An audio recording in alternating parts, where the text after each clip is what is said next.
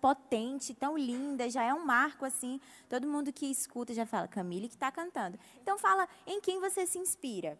Então, a minha família, ela canta, né? A minha família tem cantores. A minha tia, cantora Edilene Azevedo.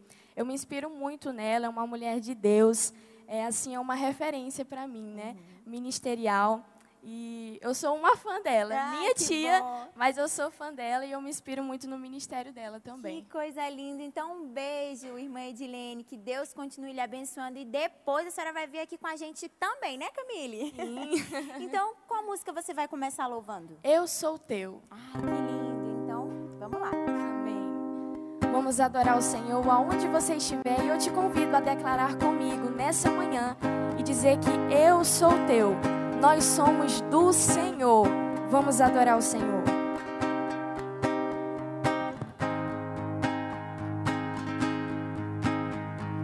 Eis-me aqui, Senhor, buscando tua verdade e amor. Eu vim neste lugar, tua graça encontrar. Por tua causa livre sou, a minha vida te eu dou, me coloco em tuas mãos e ergo minha voz, pois liberto sou. O teu nome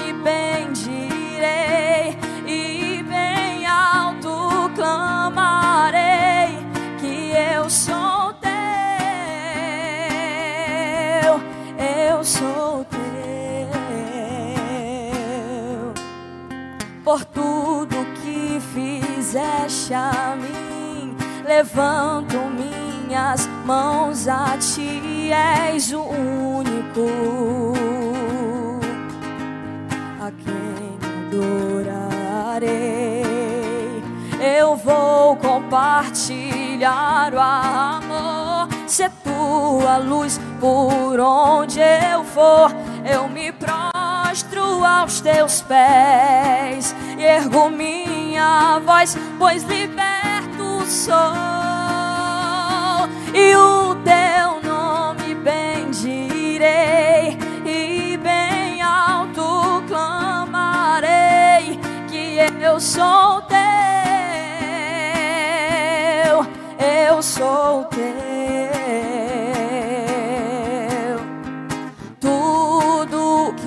sou está em tuas mãos de amor e eu sou teu,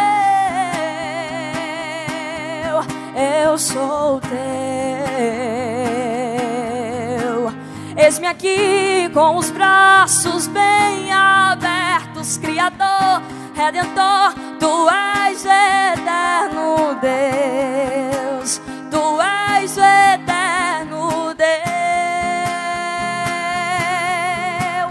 Eis-me aqui com os braços bem abertos, Criador, Redentor, Tu és eterno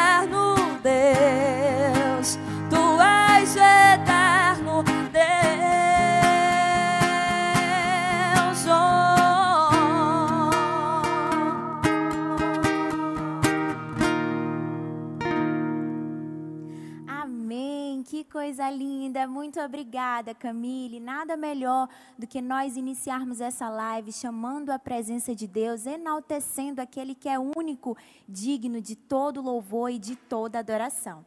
E agora eu já estou aqui com duas convidadas muito especiais que vão ter um papel importantíssimo hoje. Afinal, ontem nós comemoramos os 23 anos de presidência do nosso pastor Isamar, juntamente com a missionária Nazaré Ramalho, à frente da maior igreja do estado, né? A Assembleia de Deus. E nada melhor do que comemorar com um grande evento também, né, missionária?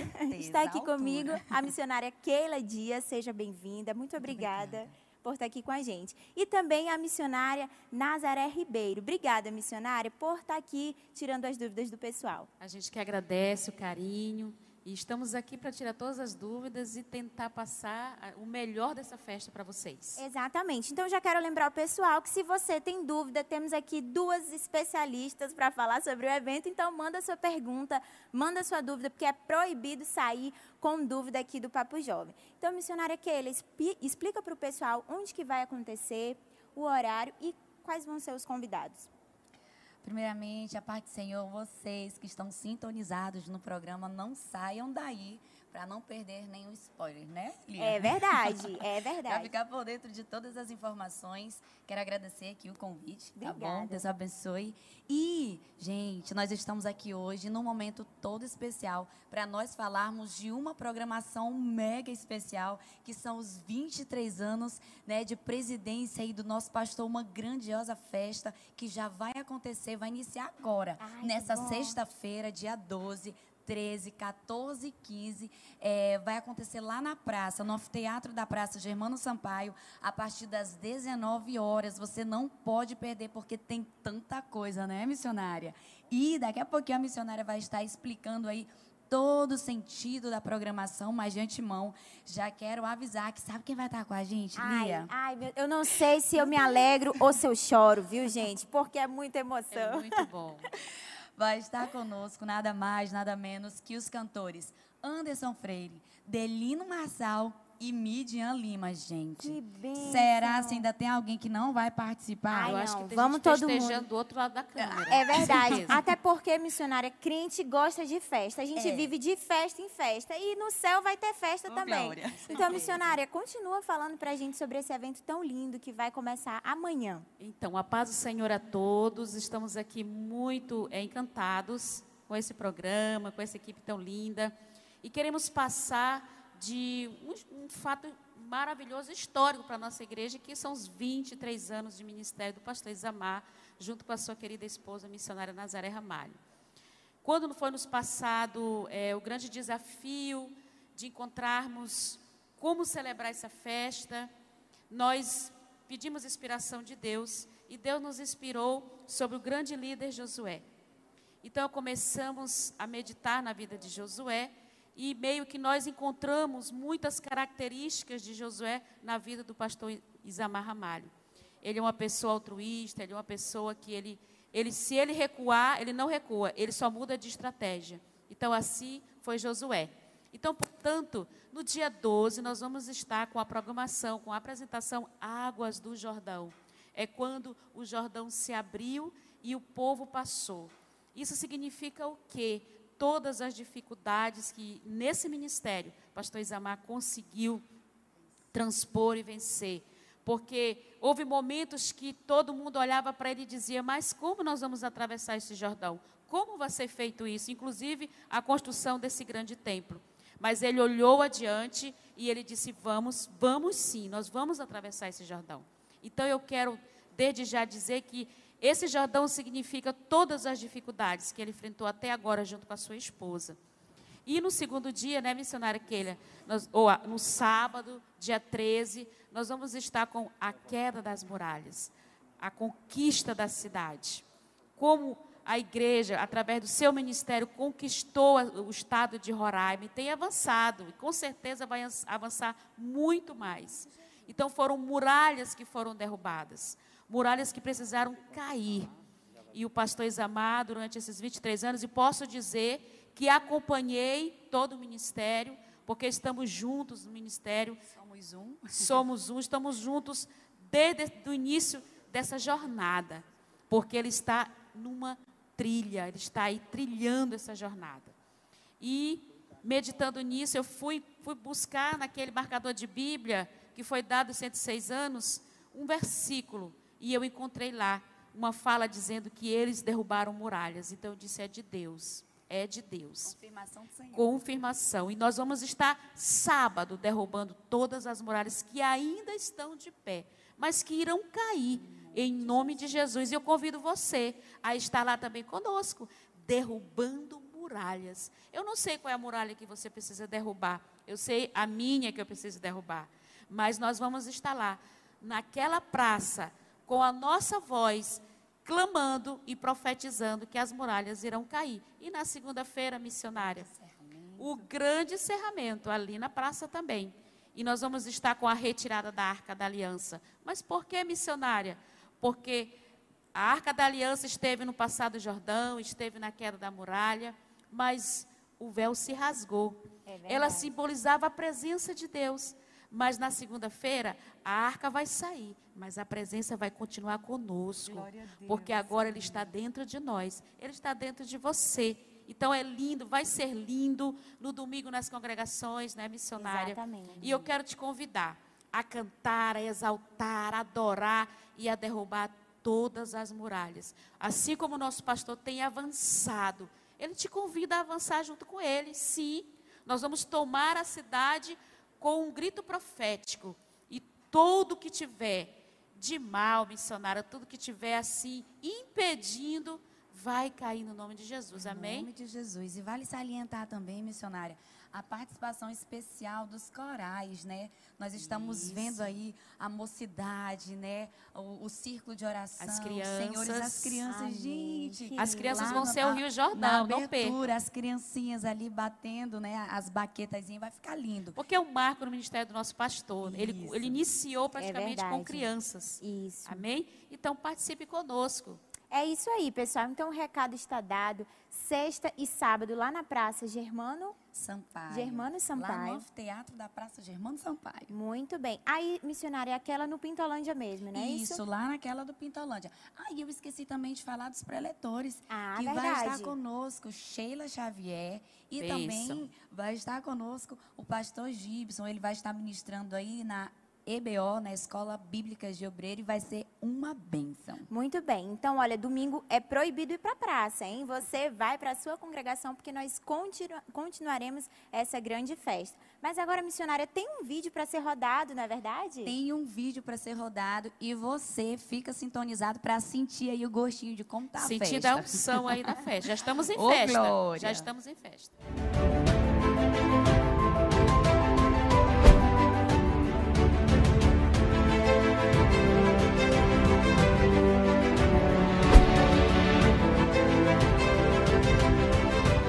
Você é o espelho que reflete a imagem do Senhor.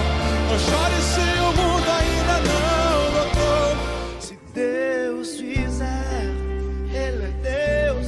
Se não fizer, Deus conhece tua estrutura, sabe o que está fazendo. No natural, teríamos todos os motivos para desistir. Mas aí eu olho lá atrás, onde ele foi me buscar. A Bíblia nos indica que o clímax, que o objetivo, que o centro, o cerne da questão da liderança bíblica é a glória de Deus. Tem muitas pessoas que no momento da adversidade eles procuram outros deuses. Porém, a Bíblia Sagrada nos mostra que Sadraque, Mesaque, Abednego e Daniel, eles resolveram se achegar a Deus.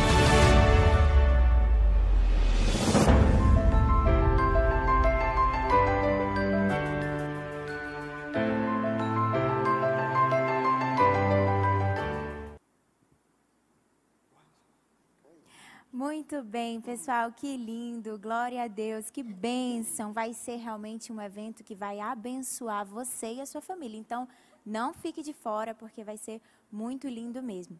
Mas agora, pessoal, eu quero lembrar para vocês que você faz o Papo Jovem juntamente conosco, então não fique de fora. Manda para a gente a sua pergunta. Se quiser direcionar para algum dos nossos convidados, também fique à vontade através da hashtag Papo Jovem ou através do chat. Lembrando também que você deixar o joinha e se inscrever no nosso canal é muito importante, porque assim nós vamos impulsionar para mais pessoas conhecerem sobre esse assunto também. E os nossos dois convidados mais que especiais de hoje são o nosso pastor presidente Zamar Pessoa Ramalho e a missionária Nazaré Ramalho.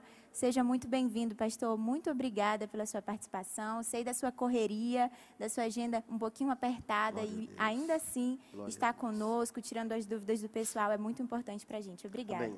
É sempre muito bom estar aqui no Papo Jovem e poder louvar a Deus, glorificar e dizer das novidades, né? aquilo que está acontecendo verdade. de novo dentro da Igreja Assembleia de Deus, no estado de Roraima e no mundo. Isso. Porque Papo Jovem tem que estar internacionalizado. É Nós não verdade. podemos nos prender apenas aqui dentro do Brasil. E a igreja, de primeira a igreja, era um ser unicamente espiritual. Uhum. E não é. A Bíblia não mostra que nós somos um ser unicamente espiritual. A, mostra, a Bíblia mostra que a igreja vive em sociedade e tem que estar em contato todo dia com a sociedade. Então eu, a minha amada esposa, a irmã Nazaré, a gente procura, na verdade, estar muito atualizado com toda a juventude, desde a criança, o adolescente, o jovem, o adulto, o ancião, exatamente para poder conversar melhor. A Bíblia diz que o pastor, ele não pode ir muito na frente das ovelhas, não pode ir muito atrás, ele tem que estar no meio. A Bíblia até diz que o, o passo do pastor deve ser o mesmo passo do gado. Quer dizer, deve estar no meio da sociedade, de Exatamente. acordo. E muito obrigada também, missionária, por ter aceitado o convite pela primeira vez aqui conosco. O pessoal estava muito ansioso. Pai do Senhor, para gente, bom. para mim é uma alegria muito grande estar aqui. E como disse ali, é pela primeira vez, mas vamos repetir, vamos Amém. estar aqui várias Vamos vezes para abordar sobre vários assuntos que sejam necessários. É para mim é uma alegria participar desse programa Papo Jovem, muito assistido, muito Uhum. comentado. Parabéns à produção, parabéns a você que com a sua presença abrilhanta esse programa.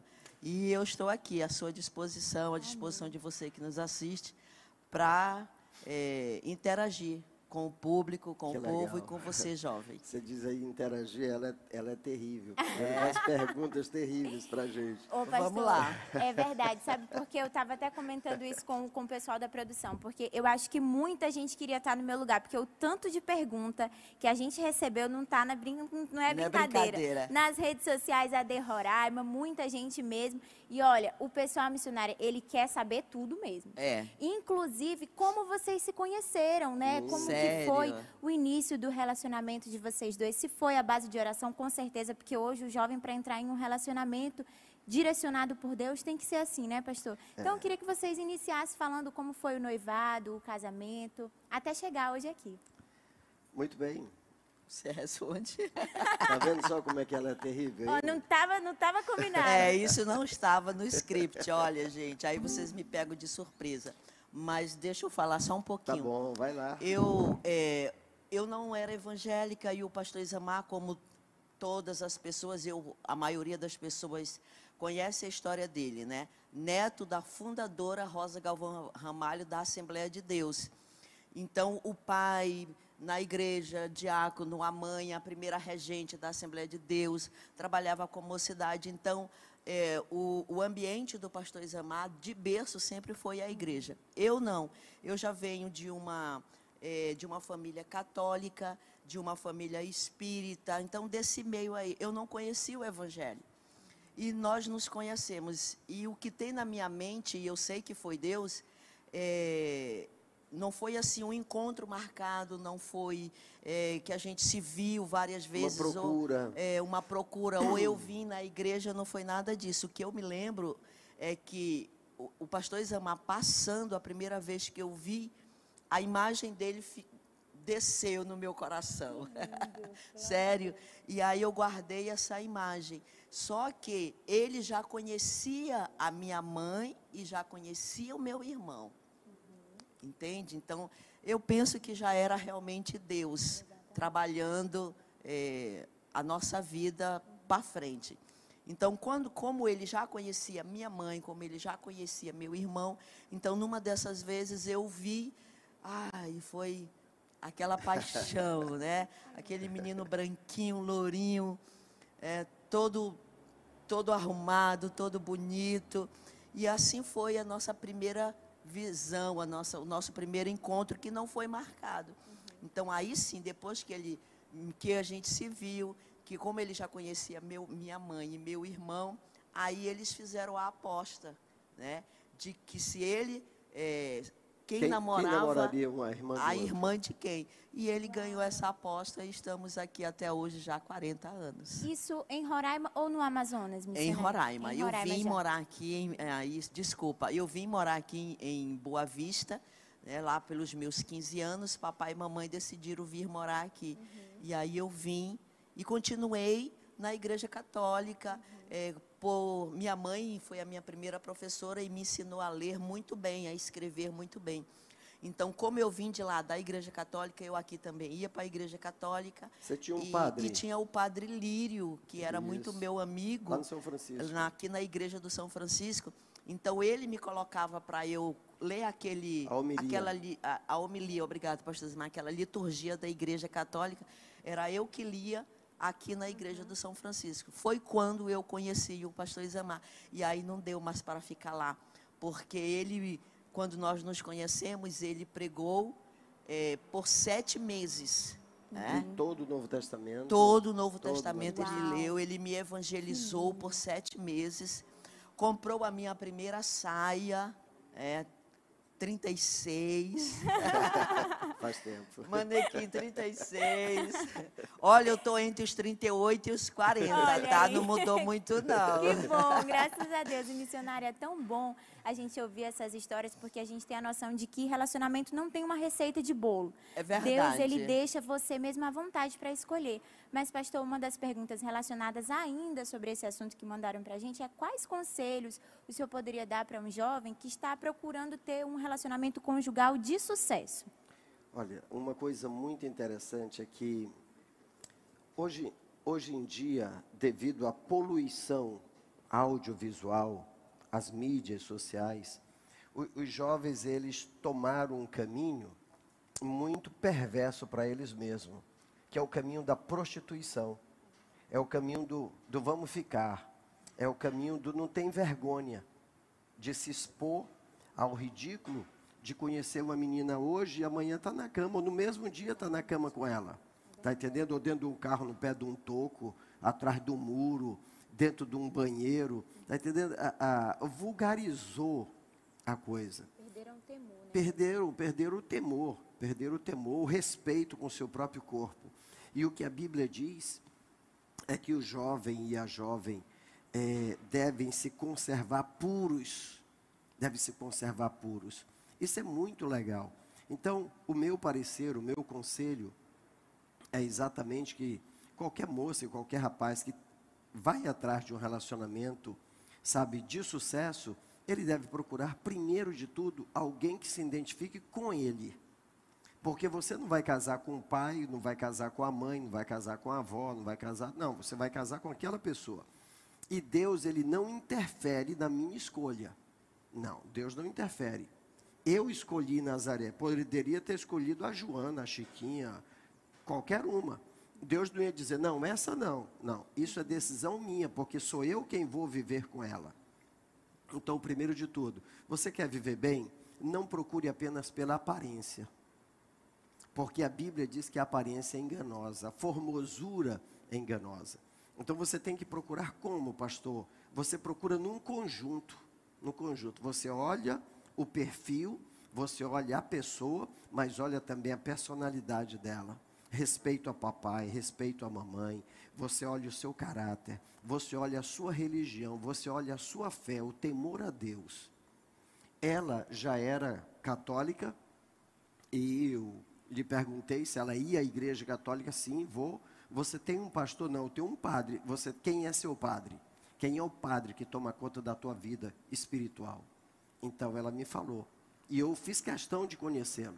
Fiz questão de conhecê-lo. E o resultado? Eu disse para ela: nós não podemos namorar, que eu não posso namorar com uma moça que ainda não conhece a Deus. Você tem disposição para conhecer a Deus segundo a minha fé? Tenho. E aí nós começamos, eu ia todo sábado, ia lá e conversava com ela, como se fosse um namoro. Mas eu pegava o meu Novo Testamento e abria, e durante todo aquele processo ali, nós conhecemos. Eu convidei ela para vir na igreja. E ela nunca veio ao meu convite. Um belo de um dia, eu sou músico e estava tocando no instrumental da igreja, quando o meu pai disse: Ó, oh, meu filho, a irmã do Nazareno está ali embaixo aceitando a Jesus. E ela veio e ela, ela sozinha aceitou Jesus como seu Salvador. Porque tem moças e rapazes que eles atraem a moça para dentro da igreja ou atraem o rapaz para dentro da igreja e faz dele um crente. Isso não é salvação. É verdade. Isso é ilusão. Isso é ilusão. A pessoa tem que aceitar a Jesus por disposição Convicção. sua, por convicção, Por convicção. que a sua fé, sabe, está firmada em Cristo e não no relacionamento. Muita gente se dá muito mal, quebra a cara. Por quê? Porque ele, ele confunde a paixão, o amor, o relacionamento ético, moral, espiritual, familiar. Isso não estão mais olhando. Ah, mocinha é engraçadinho, o rapaz é engraçadinho e tal. É, é isso, é aquilo outro, e daí pronto, está lá. Então, a melhor coisa que tem a fazer é você pegar e conhecer verdadeiramente a pessoa. Namorar significa conhecer. Conhecer. Enoivar, se dar a conhecer. Se dar a conhecer. Não, quando eu digo se dar, não é deitar numa cama. Não. De forma nenhuma. Se dar a conhecer, na verdade, é você pegar, tá entendendo? Aquele rapaz e aquela moça e começar a trocar informações. Quem na verdade é você? O que é que você pensa sobre este assunto, esse, esse, esse? E daí o casamento. O casamento é a vivência de tudo aquilo que nós namoramos e noivamos e dissemos um para o outro que iria realizar isso. Então, agora é a prova do amor. A prova do amor não é eu ficar pelado, nem ela pelada. De forma nenhuma. Prova que tu me ama, deita comigo, deixa. Não, isso aí não tem nada de prova de amor. Tem nada. Prova de amor é você viver o primeiro ano, segundo ano, o décimo ano, o vigésimo ano, o trigésimo ano e agora o quadragésimo ano. Isso é prova de amor. É, Isso é 40 prova de amor. anos. 40 40 anos de casado. Então, desculpe, não sei se eu respondi sua pergunta. Respondeu sim, senhor. Pastor, muito obrigada. E olha, nós estamos em festa, né, missionária? Pois é. Ontem vocês comemoraram 23 anos à frente da Igreja Uau. Evangélica Assembleia de Deus. Pastor Isamar assumiu dia 10 de novembro de 1998. É o 11º pastor presidente roraimense, descendente de família, de família pioneira. O primeiro pastor filho desse estado. Tem três filhos, né, missionária? Uma Três família lindos filhos. muito linda. Então eu queria que a senhora contasse para a gente como foi o início do ministério de vocês, porque geralmente nunca é fácil, mas Deus ele sempre capacita. Na realidade, eu, eu não conto apenas os 23 anos quando o pastor Isamar e eu e a nossa família assumimos a igreja. Eu conto desde quando nós ainda nos congregávamos na congregação da Liberdade, né, que lá ele era professor de jovens e eu ainda muito tímida na igreja, no evangelho, e eu tinha ali como suporte, eu não posso esquecer a, a irmã Luzanira. A irmã Luzanira me ajudou muito. Ela me convidava para eu ir para o circo de oração. E eu, meu Deus, será que eu tenho que ir mesmo para esse negócio? Né? Porque eu era tão jovenzinha, eu só tinha 18 anos. Eu só tinha 19 anos, mas ela não desistiu de mim. Obrigada, irmã Luzanira. Então, é, eu conto daí. O nosso ministério, né, eu, né, pastor Isamar, nós contamos de lá desde quando nós começamos a nos congregar. Depois o pastor Fernando nos tirou da, da liberdade, fomos para o Pricumã e assim fomos em mais eh, São Francisco, bairro dos Estados. E aí fomos fundar as congregações lá no bairro da, das nossas Pintolândias. Então foi assim o início do nosso ministério. Fomos ao campo, que foi uma experiência assim, meu Deus, fantástica na nossa vida. Olha, Lia e vocês que me veem, foi uma experiência fantástica. Você ficar no campo, depender de Deus, realmente, sabe? Você depender de Deus. Ali não tem papai, não tem mamãe, não tem amigos, não tem família, mas tem Deus. E isso preenche todo o vazio. É, aí, quando nós estávamos lá, Deus operou assim milagres maravilhosos. né? os meninos sentiram demasiadamente. Eu quero frisar aqui que Isaac, Júnior e Nara sentiram muito, porque eles tinham a casa deles, eles nasceram já com casa própria, com carro, eh, escola particular. E eu louvo a Deus por isso, porque o pastor Isamar trabalhava eh, na aviação. Meu Deus, e aí a gente tinha condições financeiras sobejando. Tínhamos condições de manter os três filhos na, na escola particular. E quando nós fomos para o Bonfim, foi um choque, foi um impacto né, na vida deles. Cada, cada um, Isaac, Nara e Júnior, reagiram de maneira diferente. Porém, o Senhor nos deu graça, a mim e ao pastor Isamar, para a gente conduzir esse conflito que houve na vida deles, porque às vezes eh, as pessoas pensam que esse conflito é somente entre o, o pastor e a esposa, né, entre o pai e a mãe, mas esse conflito, esse, esse choque, ele também acontece na vida dos filhos. Mas Deus deu graça e nós superamos e foi uma, uma maravilha. E Foi uma essas experiências ficam, né, missionária, para ajudar também outras pessoas, porque campo, gente, realmente não é fácil. Mas, pastor, é até difícil fazer essa pergunta para o senhor sobre o que mais lhe marcou nesses 23 anos, porque nós ainda estamos passando por um período de pandemia. Então, se o senhor pudesse expressar o que mais lhe marcou, qual foi a experiência que, com Deus que o senhor teve, que até hoje o senhor guarda com muito carinho no seu coração. Ó, eu não sei se é com muito carinho, não. Sério, eu não sei se é com muito carinho que eu guardo essa experiência. Duas experiências muito ruins. Muito ruins. Tem as experiências boas. Essas duas péssimas aí, elas foram terríveis, muito marcantes. Eh, nós assumimos aqui dia 10 de novembro de 98. Hoje são 11, então já estou queimando o primeiro dia do ano de número 24 do meu ministério. O que acontece? Eu já ia fazer quatro, cinco anos que nós estávamos à frente da igreja, quando de repente eu estava num culto lá na congregação do Caranã, numa convenção com todos os pastores e esposa, e entrou um oficial de, de justiça estadual, a mando de um juiz aqui do estado, com a polícia eh, e outras pessoas da igreja, e me destituíram da presidência da Assembleia de Deus, me afastaram. Esse foi um momento terrível.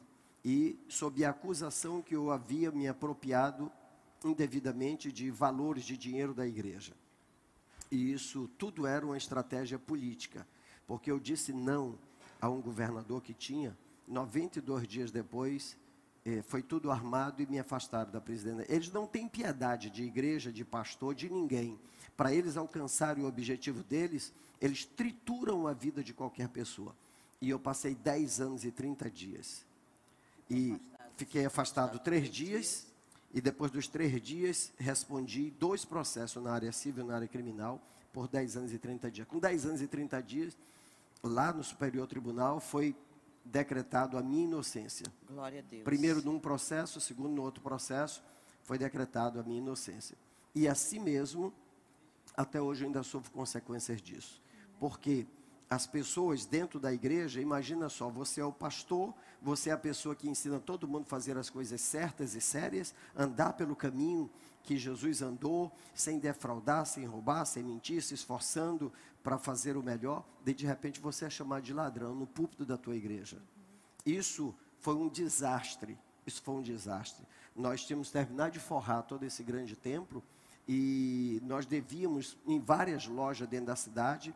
Dízimos e ofertas caíram aí para 30%, 20%. Meu Deus. E foi um terror, foi um terror. Eu tive que ir de loja em loja, juntamente com o vice-presidente, o diretor financeiro, e mostrar, está aqui, ó. Até hoje nós conseguimos pagar vocês direitinho. Eu fui acusado agora de ser ladrão. E o que acontece? O que eu preciso é que vocês me ajudem. Me dê um tempo, isso vai passar. E eu tenho que louvar a Deus pela vida do seu Luiz lá da Esguare, do Braz, da Brasferro, que me deram tempo suficiente para eu poder Glória pagar tudo. O processo foi se desenrolando e a igreja viu que não era aquilo. A igreja começou a perceber que não tinha nada a ver, que aquilo não passava de uma armação. E isso foi muito terrível na minha vida. Meus filhos sofreram terrivelmente na escola. Isaac Foi o período, pastor Isamar, foi o período que nós estávamos na faculdade, então o pastor Isamar trancou por seis meses a faculdade dele lá na catedral e veio acompanhar o Júnior na escola. Na escola. Então ele tinha que ir com o Júnior para a escola todo Sentei. dia por seis meses para que ele não fosse prejudicado no final do ano. É porque é, é terrível. Então, eu amo meus filhos, sempre amei. E eu estava na faculdade, eu fechei a minha faculdade e fui para dentro da sala de aula com o Júnior. Todo dia Reizão. de manhã, lá no Reizão. Por seis meses. O professor Douglas, professor doutor Douglas, já até faleceu o pastor Douglas, ele dizia, não precisa, eu digo, precisa. Precisa. E eu fui para dentro da sala de aula com meu filho, fechei minha faculdade, fui sentar por seis meses no meio daquela meninada. Menino zoava comigo, brincava, curtia com minha cara, mas destaque que eu tinha um propósito. Eu sentei com o Júnior, fazia as tarefinhas do meu filho, estudei juntamente com ele todas as matérias, ele não perdeu o semestre. Porque foi, foi terrível. Foi terrível. Os meninos, o Júnior passava, o Isaac passava na área, olha, ó, filho do pastor ladrão. Foi assim. Foi assim. Então, para quem nunca sofreu isso, você não queira nunca sofrer. Não queira nunca sofrer. E agora, o, o segundo período terrível na nossa vida, esse período de pandemia. A gente vê em todas as igrejas fechadas, que isso tudo é estratégia do diabo mesmo. Só a Satanás interessa fechar as igrejas, só ele. Está entendendo? Porque todos os cabaré ficaram abertos, todos, os bares ficaram abertos, os salões de festas escondidos ficaram abertos, está entendendo? Salões de jogos ficaram abertos, mas as igrejas tinham que estar fechadas. Apesar de o decreto alcançar todo mundo, mas só quem era fiscalizado eram as igrejas. É verdade. Porque foi isso que nós sofremos. E aqui um dia, pastor Isaac, meu filho, ia fazer uma reunião com 40 líderes, com 40 líderes, daí de repente, de repente o que que acontece? Agora chega a- aquela equipe da, que, tinha, que cumpria a ordem do decreto e prenderam o nosso filho aqui na porta da igreja. Puxaram o menino para fora, menino força de expressão, né, o pastor Isaac, puxaram para fora, na frente de toda a liderança, dos 40 líderes que estavam aqui, Foi puxaram, terrível. colocaram dentro do carro do policial.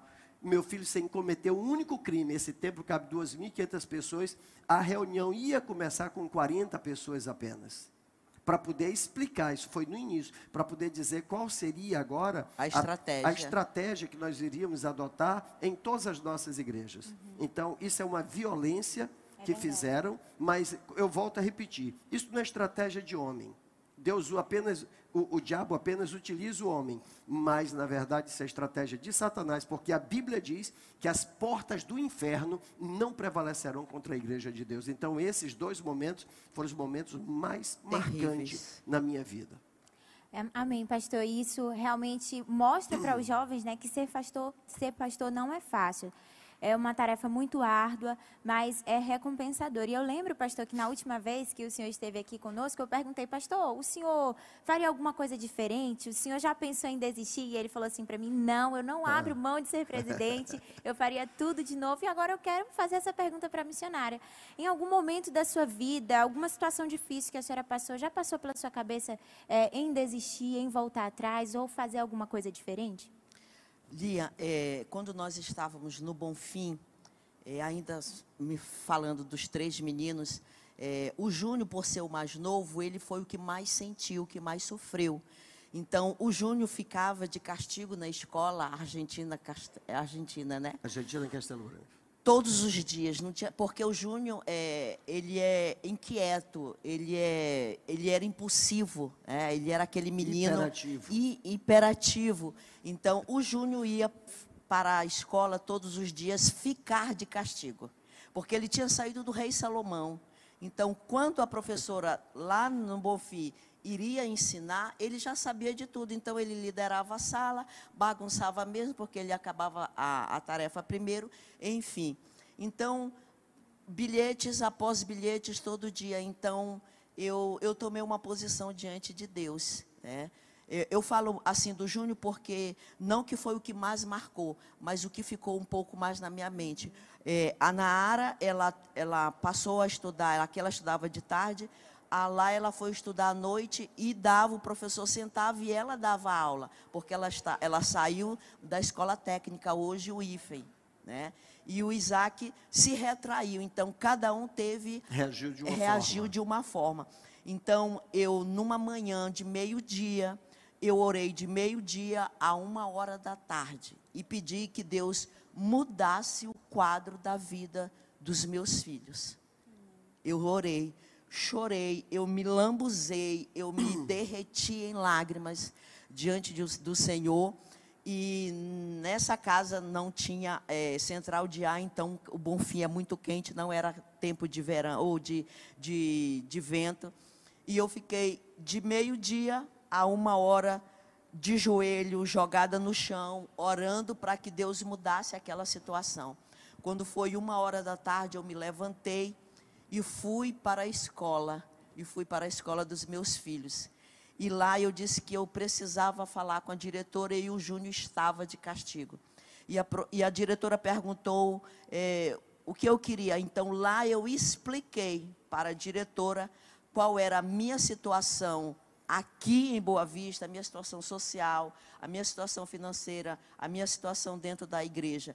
Então, ela entendeu. Então, a partir daquele momento, o Júnior não ficou mais de castigo, a Nara não deu mais aula à noite, e o Isaac também melhorou muito. Então, são momentos que você não pensa em desistir mas você tem que tomar uma atitude diante de Deus. Deus, eu estou aqui entregue na tua obra.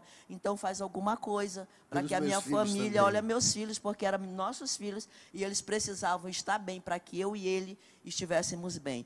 Fora isso, eu não desistiria, eu não mudaria absolutamente nada, porque em todo esse processo de 23 anos, Deus está conosco, sabe, Lia? Eu sempre digo, Cuidado. só não vê quem não quer, porque Deus está conosco humanamente falando, Lia e vocês que nos veem, nós não conseguiríamos realizar o que está realizado, não conseguiríamos fazer o que está feito.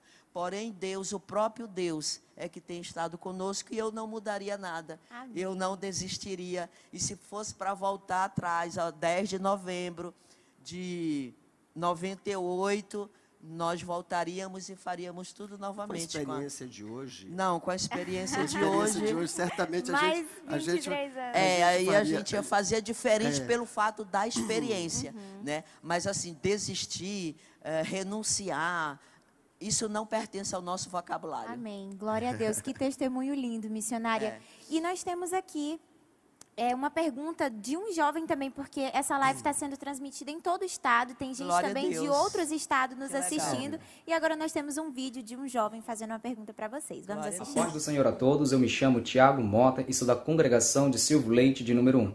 Primeiramente, eu gostaria de agradecer e parabenizar o nosso pastor presidente Isamar Pessoa Ramalho pelos seus 23 anos de presidência frente à Assembleia de Deus. E também gostaria de fazer-lhe uma pergunta considerando o período atípico que vivemos recentemente, o de pandemia, e todo o trabalho desenvolvido pela Igreja Assembleia de Deus, tanto na área social e espiritual e o seu projeto político, eu gostaria. Bom, pessoal, nós tivemos aqui um pequeno probleminha de retorno, mas daqui a pouquinho a gente vai fazer a pergunta novamente. Agora nós vamos com um louvor com a Camila Vitória, que está aqui só assistindo. Uma mulher de Deus, já cantou aqui pra gente e agora vai cantar novamente. Tão jovem e já faz a diferença aqui na nossa igreja. Com você, Camille. Glória a Deus. Vamos continuar adorando ao Senhor nessa manhã e vamos adorar o Senhor e dizer: não pare. Independente do problema, independente da dificuldade, não pare. A ordem do Senhor nessa manhã para você é para avançar, é para prosseguir. Porque mesmo quando nós pensamos que não tem mais jeito, que já está tudo acabado, o Senhor, ele nos surpreende. Vamos adorar o Senhor. Amanheceu, nada pesquei Parecia ser apenas mais um dia como qualquer outro. Estava cansado, sem forças, desanimado. Decidida a largar tudo e parar. Deus conhece minha estrutura, sabe o que está fazendo mesmo que seja difícil, não pare, Ele está vendo. Colheu todas as tuas lágrimas e mandou a te falar. Pegue o que Ele te entregou e volte para o mar, que é o teu lugar. Quem mandou largar a rede? Quem mandou você parar? Volte para o mar alto, no lugar da tua vergonha eu vou te honrar. Quem mandou largar a rede? Quem mandou você parar? Volte para o mar alto, no lugar da tua vergonha eu vou te honrar. Filho, eu vou te honrar.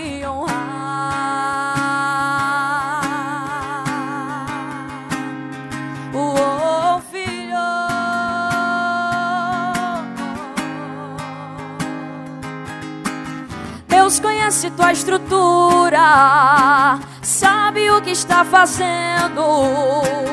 Mesmo que seja difícil, não pare, Ele está vendo. Colheu todas as tuas lágrimas e mandou a te falar. Pegue o que ele te entregou e volte para o mar, que é o teu lugar. Quem mandou largar a rede? Você parar? Volte para o mar alto, no lugar da tua vergonha, eu vou te honrar. Quem mandou largar a rede? Quem mandou você parar? Volte para o mar alto, no lugar da tua vergonha, eu vou te honrar. Filho, eu vou te honrar.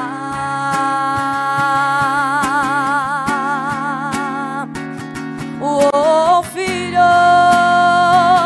a noite já passou, a tua hora chegou. Pegue a tua rede volte para o mar. Eu vou te esperar no mar. Oh, não é hora de parar. Ele contemplou teu Eu sei é difícil prosseguir quando tudo te faltar, mas o cenário vai mudar. A tua hora chegará. Ao tempo pra tudo. Quem mandou largar a rede? E quem mandou você parar? Volte para o mar alto, no lugar da tua vergonha, eu vou te honrar. Quem mandou largar a rede? E quem mandou você parar? Volte para o mar alto, no lugar da tua vergonha, eu vou te honrar. Filho, eu vou te honrar.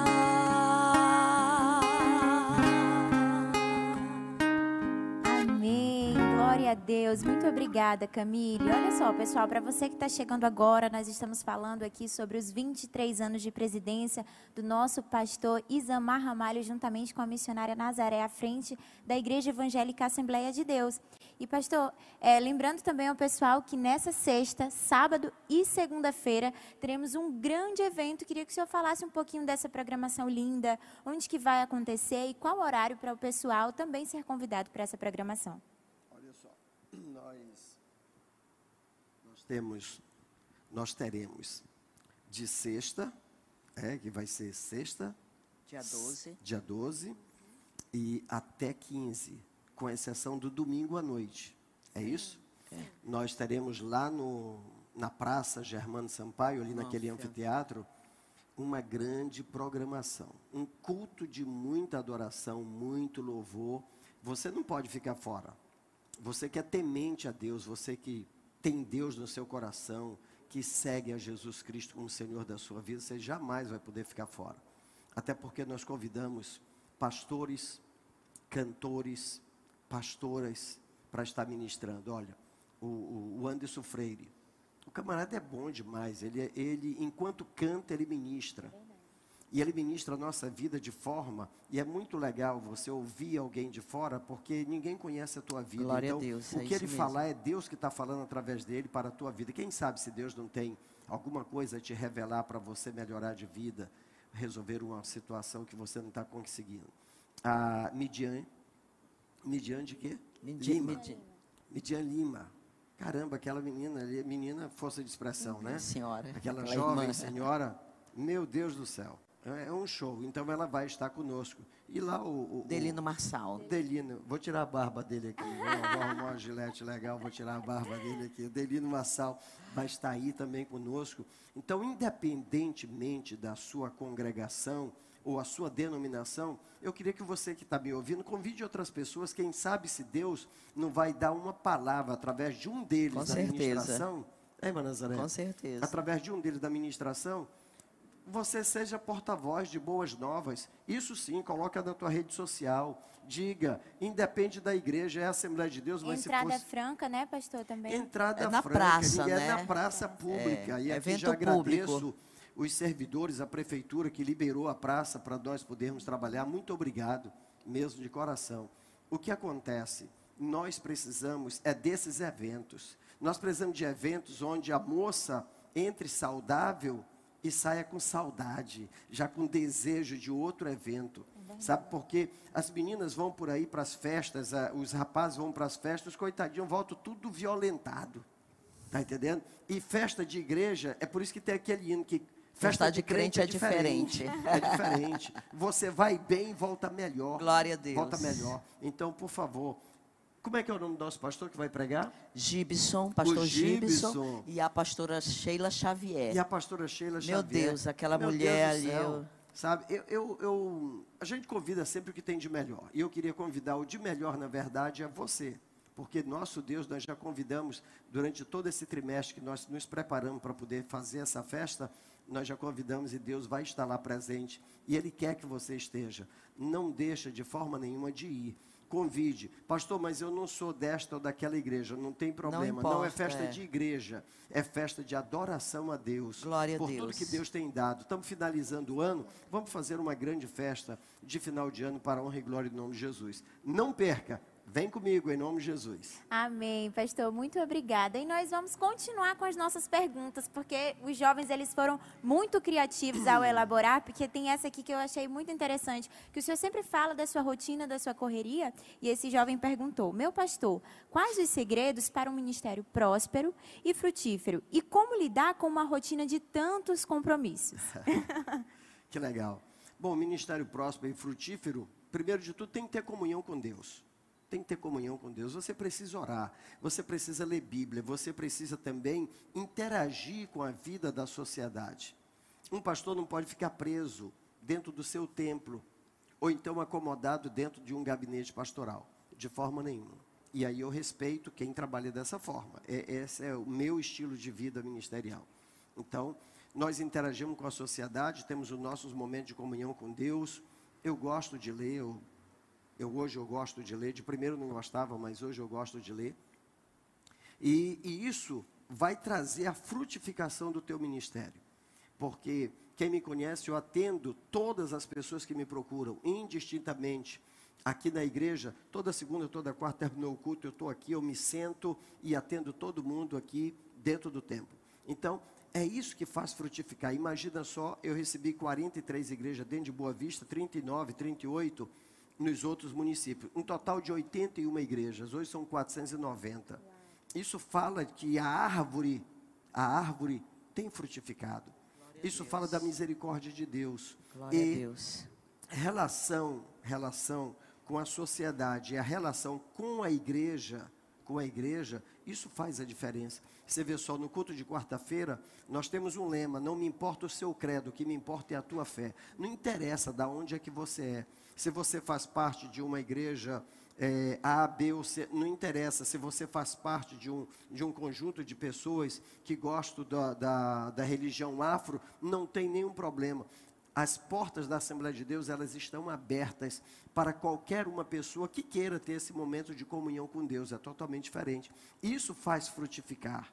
Isso faz frutificar.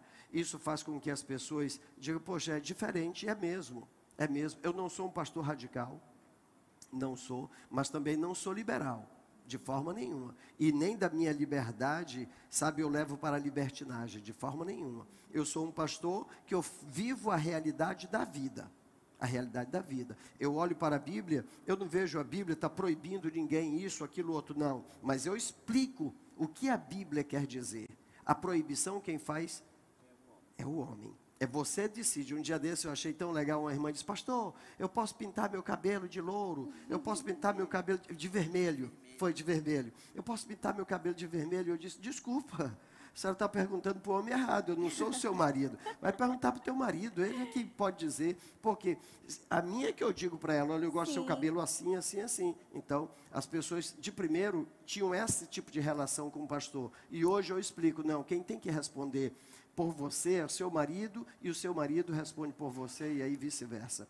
Está entendendo? Então isso faz frutificar. A última parte da pergunta, a rotina. Essa minha rotina é meio maluca. Imagine só, 490 igrejas, nós temos sempre malas prontas dentro de casa. Chegou, tem um compromisso ali, tem outro compromisso. A minha agenda é muito corrida. E o que eu faço?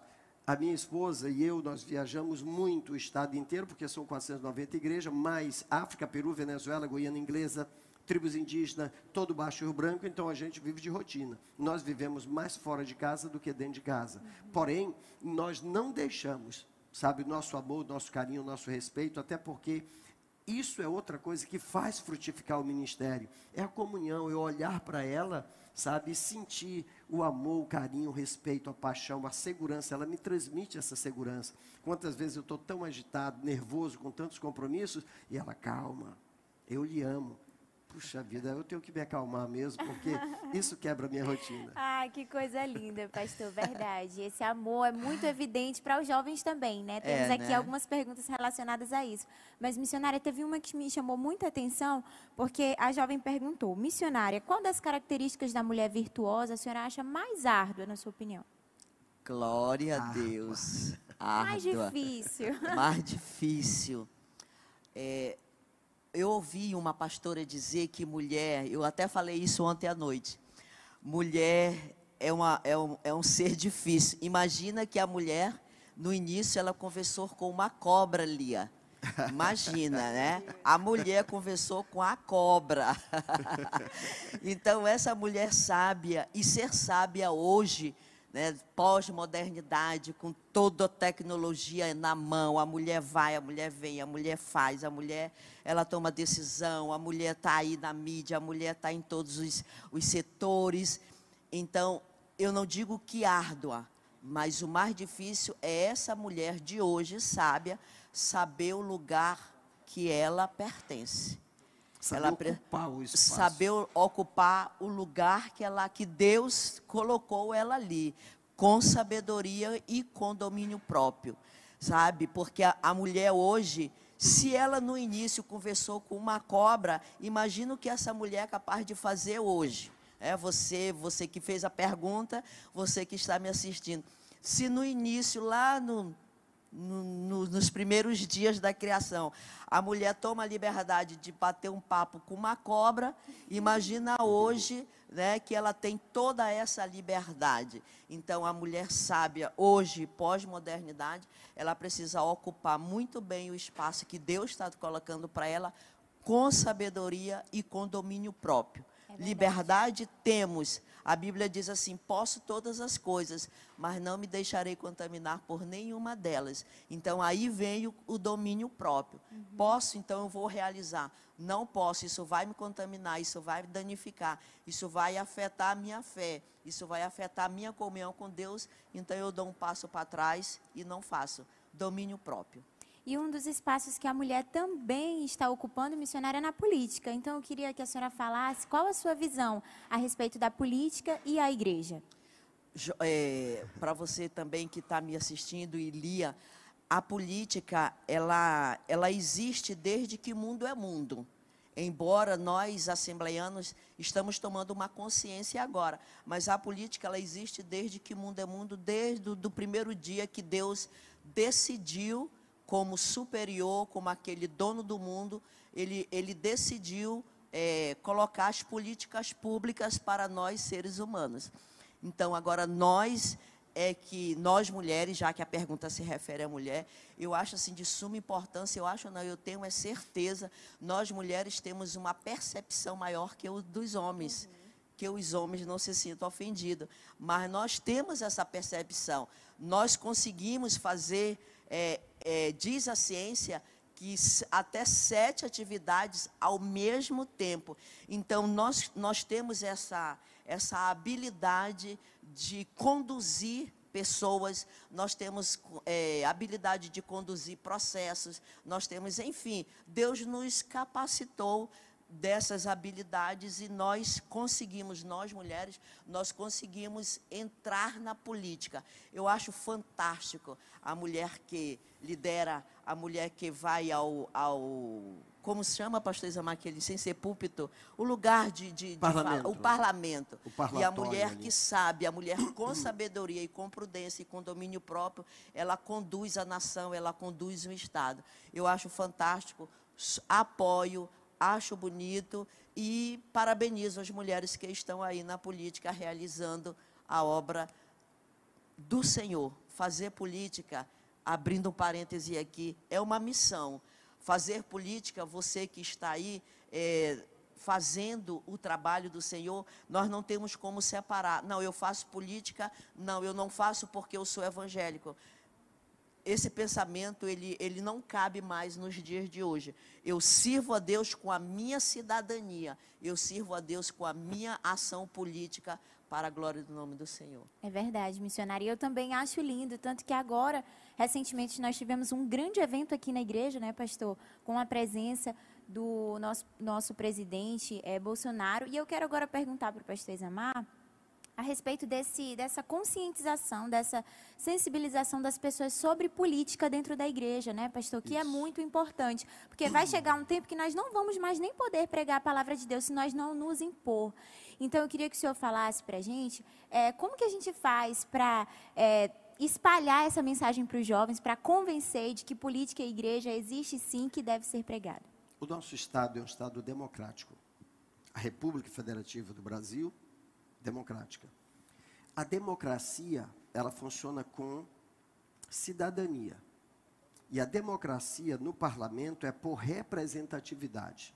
Então, cada classe social deve ter o seu representante. Cada classe social tem que ter o seu representante. Ou eu faço política hoje, ou amanhã, jovens, crianças, adolescentes. Nosso país vai se tornar um país comunista se nós não fizermos política hoje. Porque a política, ela é a arte de administrar um povo, de fazer a gestão da melhor forma, de trazer ao parlamento a necessidade de um povo. E o que acontece? Agora mesmo, nós só conseguimos trazer o presidente da República aqui nesse templo, exatamente por quê? Porque nós fizemos uma coisa muito simples: encaminhamos um ofício que foi lá à presidência lá os assessores. Os assessores me mandaram três datas prováveis que nós poderíamos nos adequar. Seria muito legal, porque eles me ofereceram até 10 de novembro, ontem. É. E eu, para não misturar as coisas, porque eu sabia que poderiam dizer muito bem, o pastor Isamar está fazendo política. Não deixa de ser, não deixa de ser, mas não a política que eles queriam que eu fizesse no púlpito da igreja, uhum. de forma nenhuma. O que acontece? O presidente aceitou, veio naquele dia tão importante, se sentiu muito bem. Foi um culto de adoração a Deus, um verdadeiro culto pela passagem, o fechamento da festa dos nossos 106 anos. Resultado, o presidente ficou tão contente que ainda pegou na minha mão e me levou dentro do avião. Tive, então, oportunidade, tive a oportunidade de jantar com ele, sentado ao seu lado, dentro do avião. Quase uma hora de viagem conversei bastante com ele, somente eu e ele sentado ali. Foi tão legal poder conversar com ele, orei com ele, mostrei Bíblia, tudo. Por quê? Porque é oportunidade. Isso é o quê? Isso é política. Agora imagina só eu aqui, o pastor de cara trancada, sisudo, eu sou mais santo do que todo mundo. Ei, eu sou, eu sou um ser político, você é um ser político. No dia que a juventude cristã tomar juízo e deixar de votar nos ímpios que roubam, que mentem, que enganam, que tira a merenda escolar, que não faz o asfalto que presta, que as bocas de bueira estão tá tudo aberta, que falta o medicamento lá dentro do hospital, falta o medicamento, que deixa um montão de coisas. No dia que os jovens entenderem que é melhor votar no teu irmão que fala a tua língua, que tem teu sentimento, você vai ver um mundo totalmente diferente eu fico olhando, muitas igrejas nossas no Brasil já fazem política há muito mais tempo do que nós. E aqui no estado de Roraima é, é um negócio do radicalismo, é uma santidade boba, tá entendendo? Para outras coisas aceitam, e daí para a política não. Mas sabe o que é isso, irmã Lia? É porque o jovem ainda está faltando crescer na sua própria cidadania, na política que está dentro de nós. Eu quero muito é que a igreja entenda, a sociedade entenda, que quem já é viciado nas coisas erradas, ele só vai sair desse vício se Deus transformar a vida dele. Só se Deus transformar. Então, a minha esposa falou muito bem sobre a política, a representatividade das mulheres.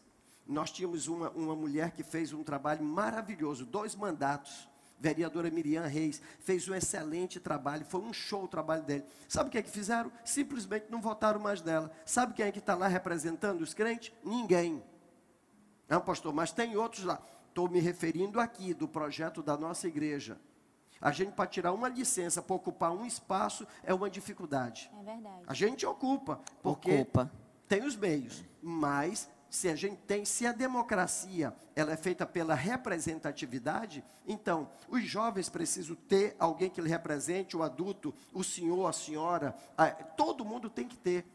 E daí por que que não a igreja deu Por um dia isso, desse? pastor Isamar, que nós temos é, líder de jovens, líder de senhores, Isso líder é do- Isso é representatividade. representatividade. Isso é política. É, isso é política. Cada grupo tem a sua representatividade dentro da Exatamente. igreja. E quem está nos representando politicamente aí fora? Não Pois é. temos. Aqui dentro da igreja tem que ter o líder para o instrumental.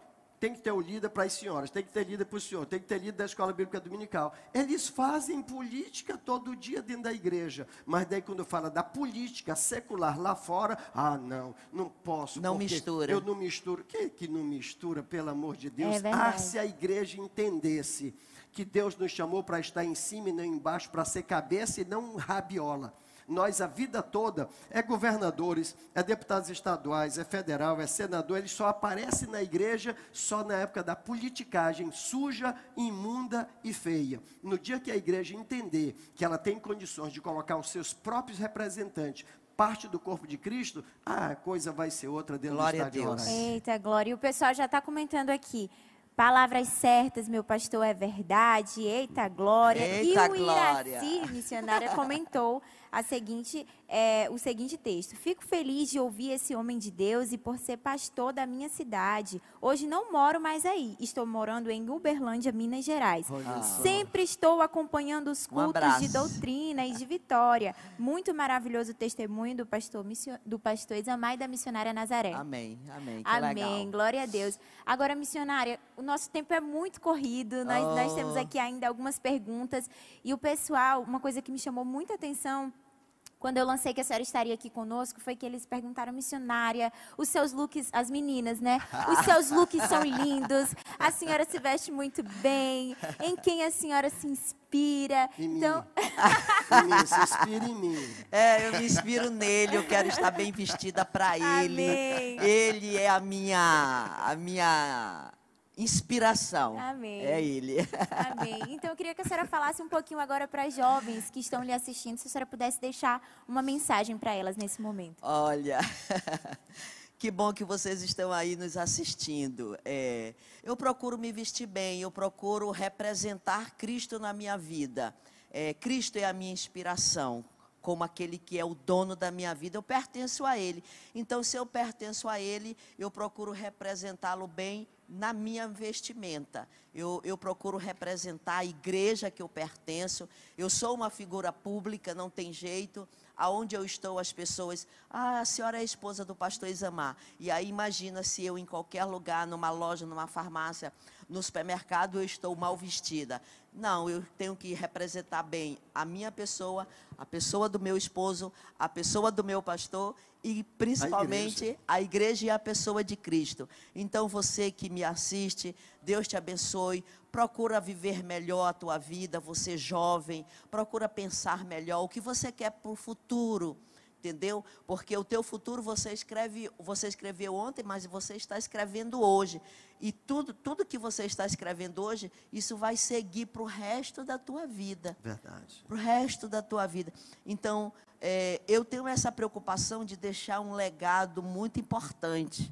Sabe, Lia? Eu tenho essa preocupação. O que as pessoas. Ora, se o próprio Jesus perguntou, e vós quem dizes que eu sou? É verdade. É? Jesus teve essa preocupação. O que as pessoas estão pensando de mim? Eu tenho essa preocupação. O que as pessoas pensam de mim? Então eu procuro é, deixar esse exemplo, deixar essa história de uma mulher. Claro, não é fácil, mas eu me esforço porque eu preciso na terra representar bem Cristo. Então, você jovem da nossa igreja de outra denominação, não importa, você que me assiste, você quer representar bem Cristo na sua vida, então repense o que você está passando, o que você está fazendo e que Deus te abençoe e te oriente, porque o que você faz hoje vai seguir por toda a tua vida, em nome de Jesus. Amém. Glória a Deus. Missionário e pastor, nós temos também irmãos da Venezuela que estão nos assistindo Glória e mandam um abraço para vocês. Muito obrigado. Muito Deus obrigado. abençoe. Deus Pastor, abençoe. E agora para a gente finalizar, eu gostaria que o senhor também deixasse uma mensagem para os nossos jovens que futuramente querem casar, querem ser pastores e se inspiram em vocês.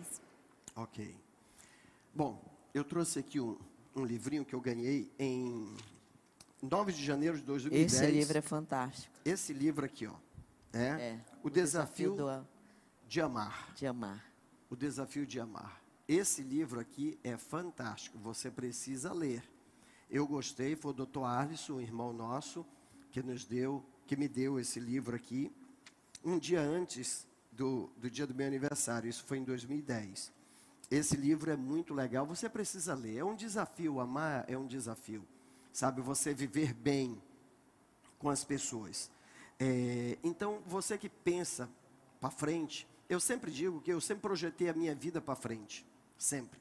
Eu, muito jovenzinho, uma moça aqui da igreja me deu um LP, e no LP tinha um hino que dizia: Tenho hoje 27 anos, sou casado e vivo muito bem. Então, esse hino falava da vida de um jovem que tinha 27 anos, que já tinha uma casa, tinha uma esposa, tinha três filhos, e eu o relacionamento, o relacionamento lá com a mocinha não deu certo, mas o LP valeu a pena. Eu perguntei dela, você me dá esse LP? Sim, posso. E me deu. Glória a Deus, que não deu certo. Então, eu dobrei os meus joelhos em cima daquele LP e orei e disse para Deus: Deus, eu quero ser esse jovem senhor com 27 anos. Se o Senhor me abençoar, que eu me casar, eu tiver uma filha, dois filhos, eu tiver esse sucesso que esse rapaz tem, eu vou ficar muito feliz. Com 27 anos, eu e minha esposa, nós subimos ao púlpito da igreja com os três filhos, nós já tínhamos nos casado, tínhamos três filhos, tínhamos casa, tínhamos o sítio, tínhamos uma vida encaminhada. E dali para frente, eu, eu sempre gostei de projetar a minha vida. E eu converso com ela. O que é que você pensa para isso, para esse assunto, para aquele? Então, para resumir, se você quer ter um futuro mais tranquilo, mais sossegado, projeta a tua vida. Fala para você mesmo o que é que você quer ser. Pega livros como esse, o Desafio de Amar, lê, e para cada parte do livro ó, tem tem uma parte pontilhada que você pode muito bem escrever os teus projetos. Então você vai escrever, você vai escrever. Ó, eu dizia sempre para ela e ela dizia para mim: nós vamos nos casar, nós vamos ser felizes, nós vamos viajar o Brasil inteiro, nós vamos viajar o mundo, nós vamos criar nossos filhos, nós Sempre vamos foi fazer isso, assim nós vamos ter casa, conversa. vamos ter. Eu sempre pensei para cima. Nunca tive um espírito de mediocridade na minha vida. Nunca, de forma nenhuma. Mesmo vivendo todas as adversidades. Nós dois sempre trabalhamos a nossa autoestima. Mesmo nos momentos mais difíceis da nossa vida, nós sempre trabalhamos nossa autoestima. O diabo quer nos derrotar, o diabo quer nos atrapalhar. Me perdoe, eu te perdoo, nós É, nos amamos, nós vamos assim. criar nossos filhos, vai dar tudo certo, Deus é conosco. Esse é o pensamento que eu quero transmitir para você, para você pensar. O Senhor é contigo. Ele vai te dar vitória, ele vai te dar graça. Você é um projeto de Deus, você é um livro de Deus. Você é um livro de Deus. Deus já escreveu a tua história, está lá no Salmo 139. Antes que você, você ainda estava só o líquidozinho lá Glória na barriga da mamãe e Deus já estava escrevendo a tua história. Agora pergunta para Deus, Deus, o que é que o Senhor quer de mim? Qual é o projeto de vida? Por qual caminho que eu vou? Eu te garanto, quando você estiver aí com a minha idade, muito antes, que você é jovem, inteligente, eu, eu durante muito tempo, eu não quis muita coisa, eu queria trabalhar, trabalhar e às vezes deixava de estar nos locais mais perfeitos, que era na igreja, nas horas que alguém estava doutrinando e algumas vezes eu deixei de vir à casa do Senhor. Mas hoje eu digo para você, quer ser feliz, quer ter sucesso na vida, planeja o que tu quer para amanhã. Repara com quem você vai casar, moça. Não é todo homem que serve para ser teu marido. Não é toda mulher que serve para ser a tua esposa. Porque você vai gerar filhos que amanhã pode complicar a tua vida. Então você precisa gerar com o casal, homem e mulher, gerar alguém que possa ser prazer e alegria para você. Um beijo, Deus te abençoe e te guarde, em nome de Jesus. Amém. Glória a Deus. Muito obrigada, missionária. Amém, Muito amém. obrigada, Com pastor prazer. Isamar. Foi um tempo precioso. Tirou muitas dúvidas do pessoal. E você que não teve a sua pergunta respondida, não fique triste. A gente vai marcar a parte 2, né, pastor? Vamos lá. Para nós estarmos aqui juntos. Então eu quero aqui agradecer também a Camille, a sua mãe, o irmão André, que vieram até aqui conosco, se disponibilizaram, estão trazendo esse momento de louvor lindo. Quero agradecer também a você que ficou aqui com a gente até o final. Semana que vem tem muito mais. Não esquece que nessa sexta, sábado e segunda-feira nós teremos o grande evento lá no Pintolândia, na Praça Germano Sampaio. Um beijo para vocês. Até semana que vem. Tchau, tchau. É com você, Camille. Glória a Deus.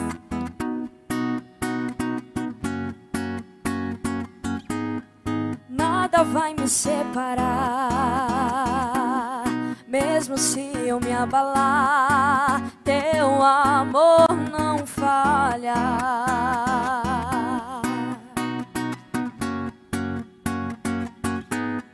Mesmo sem merecer, tua graça se derrama sobre mim.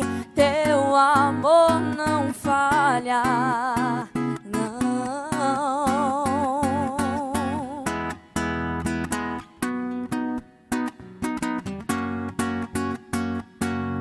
Pois tu és o mesmo para sempre. Teu amor não muda. Se o choro dura uma noite, a alegria vem pela manhã. Se o mar se enfurecer, eu não tenho o que temer, porque eu sei que me ama.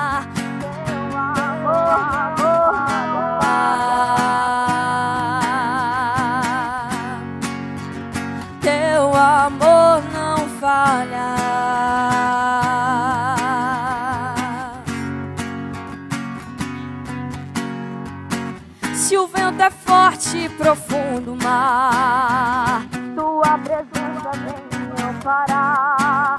Teu amor não falha.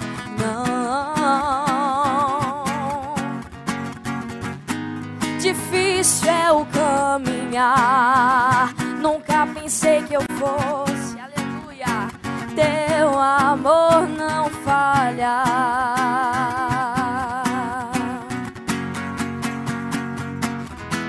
Pois tu és o mesmo para sempre.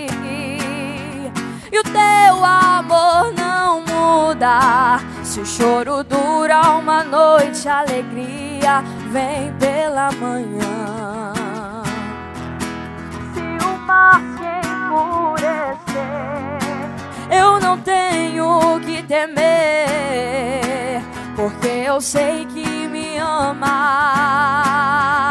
Teu amor falha, pois tu és o mesmo para sempre. Teu amor não muda. Se o choro dura uma noite, a alegria vem pela manhã. Se o mar se enfurecer, eu não tenho o que temer, porque eu sei que me ama. amor